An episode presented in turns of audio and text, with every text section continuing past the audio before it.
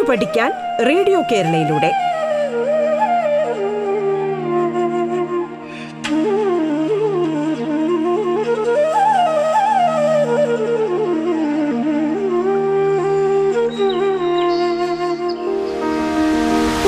നമസ്കാരം.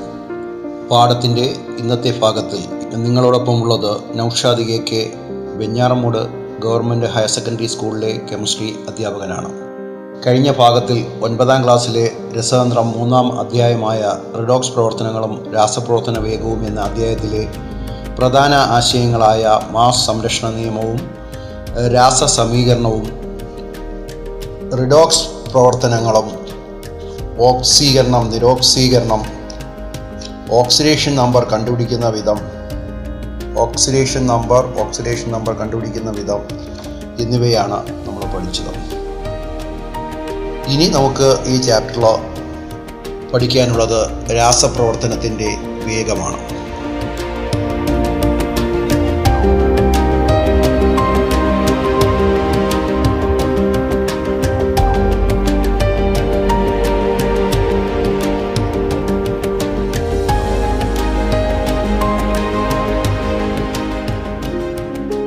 നിത്യജീവിതത്തിൽ വിവിധങ്ങളായ രാസപ്രവർത്തനങ്ങൾ നിങ്ങൾ നിരീക്ഷിച്ചിട്ടുണ്ട് നിരീക്ഷിച്ചിട്ടുണ്ടല്ലോ. ഇവയിൽ ചില പ്രവർത്തനങ്ങൾ താഴെ നൽകിയിരിക്കുന്നു. വിറക് കത്തിക്കുന്നത് ഇരുമ്പ് തുരുമ്പിക്കുന്നത് പടക്കം പൊട്ടുന്നത് ഇവിടെ നൽകിയ പ്രവർത്തനങ്ങളെല്ലാം ഒരേ വേഗത്തിലാണോ നടക്കുന്നത്? രാസപ്രവർത്തനങ്ങളുടെ വേഗം കൂട്ടുകയോ കുറയ്ക്കുകയോ ചെയ്യേണ്ട സന്ദർഭങ്ങൾ ഉണ്ടാകാറില്ലേ? ഇരുമ്പ് തുരുമ്പിക്കുന്ന പ്രവർത്തനത്തിന്റെ വേഗം വളരെ കുറയ്ക്കുന്നതിനെ പറ്റി ആലോചിച്ചിട്ടുണ്ടോ? അതേപോലെ വിറക് വേഗത്തിൽ കത്താൻ നാം ആഗ്രഹിക്കാറില്ലേ? അങ്ങനെ വിറക് കത്തുന്ന പ്രവർത്തനം വേഗത്തിലാക്കാൻ സാധാരണയായി ഏതൊക്കെ മാർഗങ്ങളാണ് അവലംബിക്കാറുള്ളത്? കൂടുതൽ വായു ലഭ്യമാക്കുക വിറക് നല്ല രീതിയിൽ ഉണക്കുക വിറക് ചെറിയ കഷ്ണങ്ങളാക്കി മാറ്റുക. ചില ഘടകങ്ങൾ രാസപ്രവർത്തന വേഗത്തെ സ്വാധീനിക്കുന്നു എന്നല്ലേ ഇത് സൂചിപ്പിക്കുന്നത്? രാസപ്രവർത്തന വേഗത്തെക്കുറിച്ചും അതിനെ സ്വാധീനിക്കുന്ന പ്രധാനപ്പെട്ട ഘടകങ്ങളെക്കുറിച്ചും നമുക്ക് പരിശോധിക്കാം. അഭികാരങ്ങളുടെ സ്വഭാവവും രാസപ്രവർത്തന വേഗവും. നമുക്കൊരു പരീക്ഷണം ചെയ്തു നോക്കാം. നേർപ്പിച്ച H C L zinc magnesium എന്നീ ലോഹങ്ങളുമായിട്ടുള്ള പ്രവർത്തനം നമുക്കൊന്ന് നോക്കാം. പരീക്ഷണത്തിന് ആവശ്യമായ സാമഗ്രികൾ എന്തെല്ലാമാണ്? നേർപ്പിച്ച എച്ച് സി എൽ രണ്ട് ബീക്കറുകൾ സിങ്ക് മഗ്നീഷ്യം എന്നീ ലോഹങ്ങൾ. സിങ്കും മഗ്നീഷ്യവും ഒരേ വലിപ്പത്തിലുള്ളവ ആണ് എടുക്കേണ്ടത്. ഈ പരീക്ഷണത്തിന്റെ പ്രവർത്തനക്രമം എന്താണ്? തുല്യ അളവിൽ നേർപ്പിച്ച എച്ച് സി എൽ രണ്ട് ബീക്കറുകളിലും എടുക്കുക. തുല്യ അളവിൽ മുറിച്ചെടുത്ത സിങ്ക് മഗ്നീഷ്യം ഇവ ഒരേ സമയം രണ്ട് ബീക്കറിലേക്കും ഇടുക.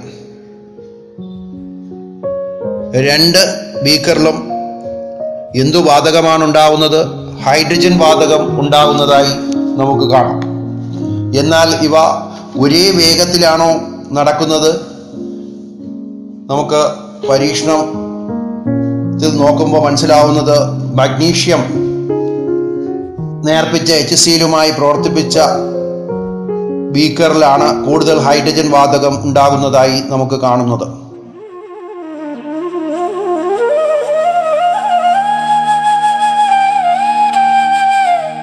പാഠം കേട്ടു പഠിക്കാൻ radio കേരളയിലൂടെ.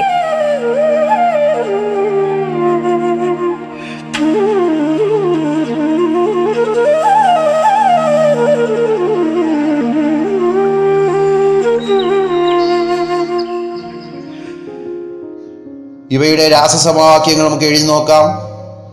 Z N plus two H C L gives Z N C L two plus H two മഗ്നീഷ്യത്തിന്റെ എഴുതുമ്പോൾ two M G plus sorry M G plus two H C L gives M G C L two plus H two അപ്പോൾ ഈ രാസപ്രവർത്തനത്തിൽ മഗ്നീഷ്യത്തിൻ magnesium H C എല്ലുമായി പ്രവർത്തിക്കുമ്പോഴാണ് വളരെ വേഗത്തിൽ നടക്കുന്നത് എന്ന് നമുക്ക് കാണാം. ഈ പ്രവർത്തനങ്ങൾ ഉപയോഗിച്ച ആസിന്റെ ഗാഠതയിൽ വ്യത്യാസമുണ്ടോ? ഒരേ ഗാഠതയിൽ എടുത്ത എച്ച് സി എൽ ആണ് രണ്ട് ബീക്കറുകളിൽ തുല്യ അളവിൽ എടുക്കുന്നത്. അതുകൊണ്ട് തന്നെ എച്ച് സി എല്ലിന്റെ അളവിൽ വ്യത്യാസമില്ല. എങ്കിൽ ഏത് ഘടകമാണ് ഈ രാസപ്രവർത്തനത്തെ സ്വാധീനിച്ചത്? മഗ്നീഷ്യവും സിങ്കും ആണ് നമ്മൾ എടുത്തത്.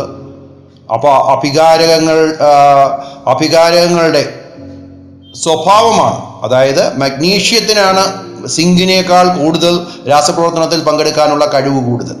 അതായത് അഭികാരങ്ങളുടെ സ്വഭാവമാണ് ഇവിടെ രാസപ്രവർത്തനത്തിന്റെ വേഗതയെ സ്വാധീനിച്ചത്. അതുകൊണ്ട് നമുക്കിങ്ങനെ പറയാം രാസപ്രവർത്തന വേഗത്തെ സ്വാധീനിക്കുന്ന ഒരു ഘടകമാണ് അഭികാരങ്ങളുടെ സ്വഭാവം. രണ്ടാമത്തെ ഘടകത്തിലേക്ക് നമുക്ക് പോവാം ഗാഠതയും രാസപ്രവർത്തന വേഗവും. രാസപ്രവർത്തന വേഗത്തിൽ അഭികാരങ്ങളുടെ സ്വഭാവത്തിനുള്ള സ്വാധീനം കണ്ടെത്തിയല്ലോ. അഭികാരങ്ങളുടെ ഗാഠതയും രാസപ്രവർത്തന വേഗവും തമ്മിലുള്ള ബന്ധം നമുക്ക് നോക്കാം. മഗ്നീഷ്യം വ്യത്യസ്ത ഗാഠതയുള്ള ഹൈഡ്രോക്ലോറിക് ആസിഡുമായി എങ്ങനെ പ്രവർത്തിക്കുന്നു എന്ന് നമുക്ക് പരീക്ഷിക്കാം. ഇതിനായി ഉരുക്കേണ്ട സാമഗ്രികൾ എന്തെല്ലാമാണ്? തുല്യ അളവിൽ ഗാഢ ഹൈഡ്രോക്ലോറിക് ആസിഡും ഗാഢ എച്ച് സി എല്ലും രണ്ട് ബീക്കറുകളിലായിട്ട് എടുക്കുക. ഗാഢ എച്ച് സി എല്ലും നേർപ്പിച്ച എച്ച് സി എല്ലും രണ്ട് ബീക്കറുകളിൽ തുല്യ അളവെടുക്കുക. രണ്ടിലേക്കും തുല്യ അളവ് മഗ്നീഷ്യം റിബൺ ഇടുക.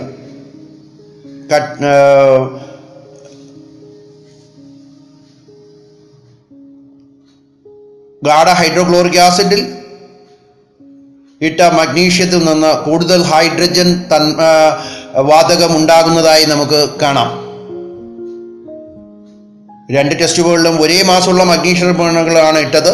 ഒന്നിൽ ഗാഢ എച്ച് സി എല്ലും മറ്റേതിൽ നേർപ്പിച്ച എച്ച് സി എല്ലും തുല്യയാപ്തം ആണ് നമ്മൾ ചേർത്തത്.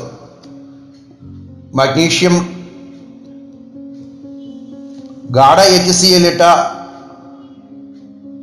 ഗാഢ എച്ച് സി എൽ ഇട്ട മഗ്നീഷ്യത്തിൽ നിന്നാണ് കൂടുതൽ ഹൈഡ്രജൻ വാതകം ഉണ്ടായത് അതായത് അവിടെയാണ് രാസപ്രവർത്തനം വേഗത്തിൽ നടന്നത് എന്ന് നമുക്ക് മനസ്സിലാക്കാം.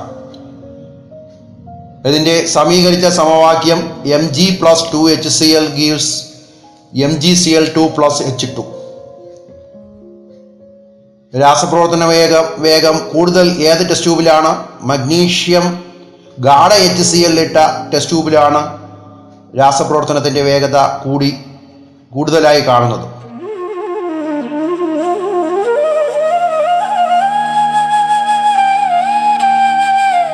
പാഠം കേട്ടു പഠിക്കാൻ റേഡിയോ കേരളയിലൂടെ.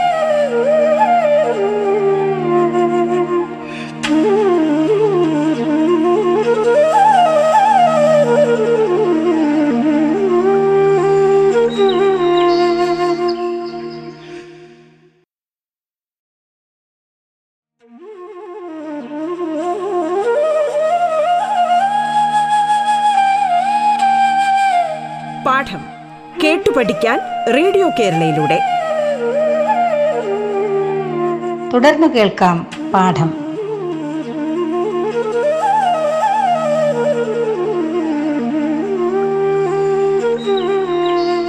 ഏത് കശുവിലാണ് യൂണിറ്റ് വ്യാപ്തത്തിൽ കൂടുതൽ എച്ച് സി എൽ തന്മാത്രകൾ ഉൾക്കൊള്ളുന്നത്?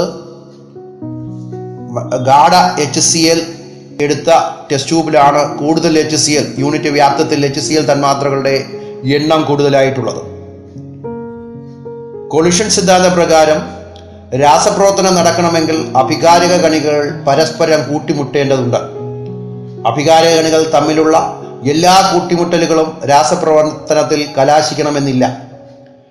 കണികൾ കണികൾക്ക് ഒരു നിശ്ചിത അളവിലും കൂടുതൽ ഊർജമുണ്ടെങ്കിലേ ഫലവത്തായ കൂട്ടിമുട്ടലുകൾ നടന്ന് ഉൽപ്പന്നങ്ങൾ ഉണ്ടാകും. തന്മാത്രകളുടെ എണ്ണം കൂടുന്നതും ഊർജം കൂടുന്നതും നിശ്ചിത സമയത്തിനുള്ളിലെ ഫലവത്തായ കൂട്ടിമുട്ടലുകളുടെ എണ്ണം വർദ്ധിക്കാൻ കാരണമാകും. അതായത് അഭികാരങ്ങളുടെ ഗാഢത കൂടുന്തോറും യൂണിറ്റ് വ്യാപ്തത്തിലെ തന്മാത്രകളുടെ എണ്ണവും ഫലവത്തായ കൂട്ടുമുട്ടലുകളുടെ എണ്ണവും കൂടുന്നു. തൽഫലമായി ഗാഠത രാസപ്രവർത്തനത്തിന്റെ വേഗതയെ സ്വാധീനിക്കുന്നു എന്ന് നമുക്ക് മനസ്സിലാക്കാം. മൂന്നാമത്തെ രാസപ്രവർത്തന വേഗത്തെ സ്വാധീനിക്കുന്ന മൂന്നാമത്തെ ഘടകത്തിൽ ഘടകം എന്താണെന്ന് നമുക്ക് നോക്കാം. ഖരപദാർത്ഥങ്ങളുടെ പ്രതല പരപ്പളവും രാസപ്രവർത്തന വേഗവും. തുല്യമാസുള്ള മാർബിൾ കഷ്ണം തുല്യമാസുള്ള രണ്ട് മാർബിൾ കഷ്ണങ്ങൾ എടുക്കുക. ഒരെണ്ണം മാർബിൾ കഷ്ണമായി തന്നെ ഇടുക. മറ്റേത് നല്ലതുപോലെ പൊടിച്ച് മാർബിൾ പൊടിച്ച് തുല്യ അളവ് നേർപ്പിച്ച ഒരേ ഗാഠതയുള്ള നേർപ്പിച്ച എച്ച് സി എൽ രണ്ട് വീക്കറിലായിട്ട് എടുക്കുക. മാർബിൾ കഷ്ണം തുല്യമാസുള്ള മാർബിൾ കഷ്ണം ഒരെണ്ണത്തിലിടുക ആ തുല്യമാസുള്ള മറ്റേ മാർബിൾ കഷ്ണം പൊടിച്ചത് മറ്റേ ബീക്കറിലും ഇടുക. പൊടിച്ച മാർബിൾ കഷ്ണം ഇട്ട ബീക്കറിൽ ധാരാളമായി കാർബൺ ഡൈ ഓക്സൈഡ് കുമിളകൾ ഉണ്ടാകുന്നതായി കാണാം. അതിന്റെ അർത്ഥം അതിൽ രാസപ്രവർത്തനം വളരെ വേഗം നടക്കുന്നു എന്ന് നമുക്ക് മനസ്സിലാക്കാം. രണ്ട് പ്രവർത്തനങ്ങളിലും ആസിഡിന്റെ ഗാഠത എപ്രകാരമായിരുന്നു? തുല്യമായിരുന്നു. ഒരേ എച്ച് സി എൽ ഒരേ ഗാഠതയുള്ള എച്ച് സി എൽ എടുത്ത തുല്യ അളവിൽ രണ്ട് വീക്കർ രണ്ട് വീക്കറിലേക്കാണ് നമ്മൾ ഒഴിച്ചത്. അതുകൊണ്ട് ഗാഠതയിൽ ഒരു വ്യത്യാസവും അവിടെ ഇല്ല. മാർബിളിന്റെ മാസ് വ്യത്യാസപ്പെട്ടിട്ടുണ്ടോ? ഇല്ല. തുല്യ അളവുള്ള രണ്ട് മാർബിൾ കഷ്ണങ്ങൾ എടുത്തിട്ട് ഒന്ന് പൊടിച്ചിടുകയും മറ്റേത് കഷ്ണമാക്കി തന്നെ മാർബിൾ കഷ്ണമായി തന്നെയുമാണ് ഇട്ടത്. മാർബിളിന്റെ പ്രതര പരപ്പളവോ മാർബിൾ പൊടിക്കുമ്പോൾ പ്രതല പരപ്പളവ് കൂടുന്നു. ഒരേ സമയം കൂടുതൽ ആസിഡ് തന്മാത്രകൾ മാർബിളുമായി സമ്പർക്കത്തിൽ വരാനുള്ള സാധ്യത ഏതിലാണ്? പ്രതല പരപ്പളവ് കൂടുന്നതിനാൽ മാർബിൾ പൊടിച്ചതിൽ കൂടുതൽ സമ്പർക്കത്തിൽ വരാ വരുന്നു. അതായത് പ്രതല പരപ്പളവ് കൂടുമ്പോൾ കൊളിഷൻ നിരക്കിൽ കൊളിഷൻ നിരക്കും കൂടുന്നു ഇതായി നമുക്ക് കാണാം. ഈ പ്രവർത്തനത്തിൽ മാർബിളിനെ വീണ്ടും ചെറിയ തരികളാക്കിയാൽ അല്ലെങ്കിൽ പൊടിച്ചാൽ പ്രവർത്തന വേഗത്തിൽ എന്ത് മാറ്റം ഉണ്ടാകും? വീണ്ടും പ്രവർത്തന വേഗം കൂടുന്നതായി അതായത് പ്രതല പരപ്പളവ് കൂടിയാൽ കൊളിഷൻ നിരക്ക് കൂടുന്നു. അതുകൊണ്ട് തന്നെ എഫക്റ്റീവ് കൊളിഷൻസ് കൂടുകയും രാസപ്രവർത്തന വേഗത കൂടുകയും ചെയ്യുന്നു എന്ന് നമുക്ക് പറയാം. കരവസ്തുക്കൾ ഉൾപ്പെട്ട രാസപ്രവർത്തനത്തിൽ വേഗത്തെ സ്വാധീനിക്കുന്ന ഒരു ഘടകമാണ് പ്രതല പരപ്പളവ് അഥവാ സർഫസ് ഏരിയ കരപദാർത്ഥങ്ങളെ ചെറു കഷ്ണങ്ങളാക്കി മാറ്റുമ്പോൾ അല്ലെങ്കിൽ പൊടിച്ചുപയോഗിക്കുമ്പോൾ അവയുടെ പ്രതല പരപ്പളവ് കൂടുന്നു. തന്മൂലം ഫലവത്തായ കൂട്ടിമുട്ടലുകളിൽ ഏർപ്പെടുന്ന തന്മാത്രകളുടെ എണ്ണവും കൂടുന്നു. അതിനാൽ രാസപ്രവർത്തന വേഗവും കൂടുന്നു. വിറക് ചെറിയ കഷ്ണങ്ങളാക്കുമ്പോൾ വേഗത്തിൽ കത്തുന്നതിനുള്ള കാരണം ഇപ്പോൾ മനസ്സിലായല്ലോ. പ്രതല വർദ്ധിക്കുമ്പോൾ രാസപ്രവർത്തന വേഗം കൂടുന്നു. ഇതിന് നിത്യജീവിതത്തിൽ നിന്ന് കൂടുതൽ സന്ദർഭങ്ങൾ നിങ്ങൾ കണ്ടെത്തും. നാലാമതായിട്ട് രാസപ്രവർത്തനത്തിന്റെ വേഗതയെ സ്വാധീനിക്കുന്ന മറ്റൊരു ഘടകമാണ് താപനില. അവിടെയും നമുക്കൊരു പരീക്ഷണം ചെയ്ത് നോക്കാം. സോഡിയം തയോസൾഫേറ്റും ഹൈഡ്രോക്ലോറിക് ആസിഡും തമ്മിലുള്ള പ്രവർത്തനത്തിൽ താപനിലയുടെ സ്വാധീനം എന്താണെന്ന് നമുക്ക് നോക്കാം. ആവശ്യമായ സാമഗ്രികൾ സോഡിയം തയോസൾഫേറ്റ് ഹൈഡ്രോക്ലോറിക് ആസിഡ് ജലം ബോയിലിംഗ് ട്യൂബ് സ്പിരിറ്റ് ലാമ്പ്. ഒരു ബീക്കറിൽ സോഡിയം തയോസൾഫേറ്റിന്റെ നേർപ്പിച്ച ലായനി തയ്യാറാക്കുക. ഈ ലായനി തുല്യ അളവിൽ രണ്ട് ബോയിലിംഗ് ട്യൂബുകളിൽ എടുക്കുക.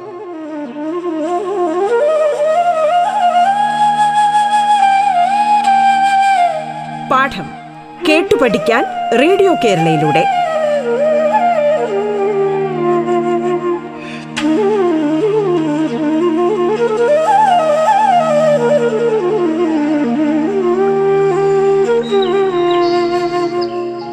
ഒരു ബോയിലിംഗ് ട്യൂബിനെ അല്പസമയം ചൂടാക്കുക. രണ്ട് ബോയിലിംഗ് ട്യൂബുകളിലും ഒരേ അളവിൽ നേർപ്പിച്ച ഹൈഡ്രോക്ലോറിക് ആസിഡ് ചേർക്കുക. ചൂടാക്കിയ ബോയിലിംഗ് ട്യൂബിൽ വളരെ പെട്ടെന്ന് സൾഫർ മഞ്ഞ നിറത്തിലുള്ള സൾഫർ അവക്ഷിപ്തപ്പെടുന്നതായി നമുക്ക് കാണാം. എന്നാൽ സാവധാനം. രണ്ടാമത്തെ ടെസ്റ്റ് ട്യൂബ് ചൂടാക്കാത്ത ടെസ്റ്റ് ട്യൂബിലും സൾഫർ അവക്ഷിപ്തപ്പെടുന്നത് നമുക്ക് കാണാം. രണ്ട് ടെസ്റ്റ് ട്യൂബുകളിലും സൾഫർ അവക്ഷിപ്തപ്പെടുന്നുണ്ട് പക്ഷേ ചൂടാക്കിയാൽ വളരെ വേഗത്തിൽ സൾഫർ അവക്ഷിപ്തപ്പെടുന്നതും ചൂടാക്കുന്നതിൽ സാവധാനം. സൾഫർ അവശുദ്ധപ്പെടുന്നതും നമുക്ക് കാണാൻ കഴിയും. രണ്ട് ബോയിലിംഗ് ട്യൂബുകളും സൾഫർ അവശുദ്ധപ്പെടുന്നത് കൊണ്ട് ആണ് നിറം മാറ്റമുണ്ടായത് അവയുടെ സമവാക്യം നമുക്ക് ഇങ്ങനെ എഴുതാം. N A two S two O three plus two H C L gives two N A C L plus H two O plus S O two plus S ഈ രാസപ്രവർത്തനത്തിൽ വേഗത്തെ സ്വാധീനിച്ച ഘടകം താപനിലയാണ്. ത്രഷോൾഡ് എനർജി രാസപ്രവർത്തനത്തിൽ പങ്കെടുക്കുന്നതിന് തന്മാത്രകൾക്ക് ഒരു നിശ്ചിത അളവ് ഗതികോർജം ആവശ്യമാണ്. ഈ ഊർജത്തെയാണ് ത്രഷോൾഡ് എനർജി എന്ന് പറയുന്നത്. അഭികാരങ്ങളെ ചൂടാക്കുമ്പോൾ തന്മാത്രകളുടെ ഊർജം ചലനവേഗതയും വർദ്ധിക്കുന്നു. അതായത് താപനില കൂടുമ്പോൾ ത്രഷോൾഡ് എനർജിയിലുള്ള തന്മാത്രകളുടെ എണ്ണം വർദ്ധിക്കുകയും തൽഫലമായി ഫലവത്തായ കൂട്ടിമുട്ടലുകളുടെ എണ്ണം കൂടുകയും രാസപ്രവർത്തന വേഗം കൂടുകയും ചെയ്യുന്നു. താപനില രാസപ്രവർത്തന വേഗത്തെ സ്വാധീനിക്കുന്ന ഒരു പ്രധാന ഘടകമാണ്. താപനില വർദ്ധിക്കുമ്പോൾ രാസപ്രവർത്തന വേഗത കൂടുന്നു.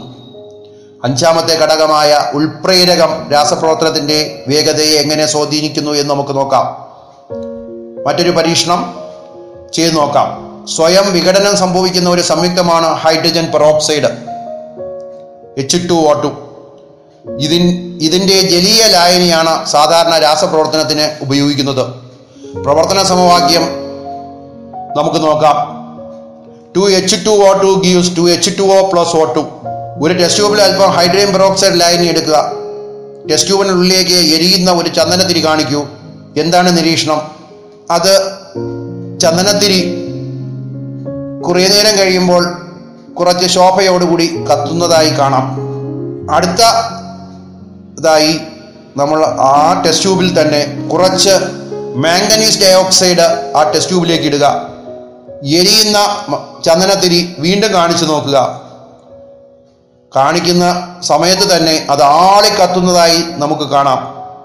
അപ്പോൾ രാസപ്രവർത്തനത്തിൽ പങ്കെടുക്കാതെ രാസപ്രവർത്തനത്തിന്റെ വേഗതയെ സ്വാധീനിക്കുന്ന ഒരു ഘടകമാണ് ഉൾപ്രേരകം അത് രാസപ്രവർത്തനത്തിന്റെ വേഗത കൂട്ടാനായി ഉപയോഗിക്കുന്ന പദാർത്ഥമാണ് എന്ന് നമുക്ക് മനസ്സിലാക്കാം.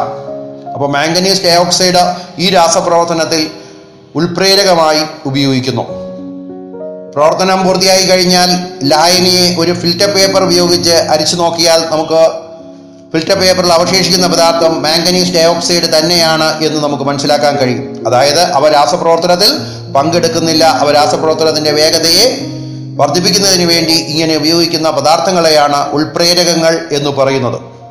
ഇത് സൂക്ഷ്മമായി പരിശോധിച്ചാൽ അതിന്റെ അളവിലോ ഗുണത്തിലോ മാറ്റം ഉണ്ടായില്ല എന്ന് നമുക്ക് കാണാം. ഈ പ്രവർത്തനത്തിൽ മാംഗനീസ് ഡയോക്സൈഡിന്റെ സാന്നിധ്യം രാസപ്രവർത്തന വേഗം വർദ്ധിക്കുകയാണ് ചെയ്യുന്നത്. അതിനാൽ മാംഗനീസ് ഡയോക്സൈഡ് ഈ രാസപ്രവർത്തനത്തിന്റെ ഉൾപ്രേരകം അഥവാ കാറ്റലിസ്റ്റായി പ്രവർത്തിച്ചു എന്ന് നമുക്ക് പറയാം.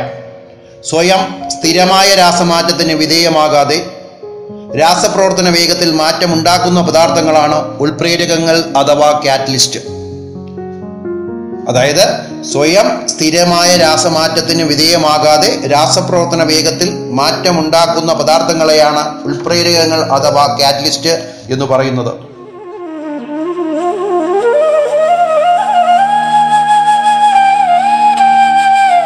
പാഠം കേട്ടു പഠിക്കാൻ റേഡിയോ കേരളയിലൂടെ. പാഠത്തിന്റെ ഇന്നത്തെ അധ്യായം ഇവിടെ പൂർണമാകുന്നു.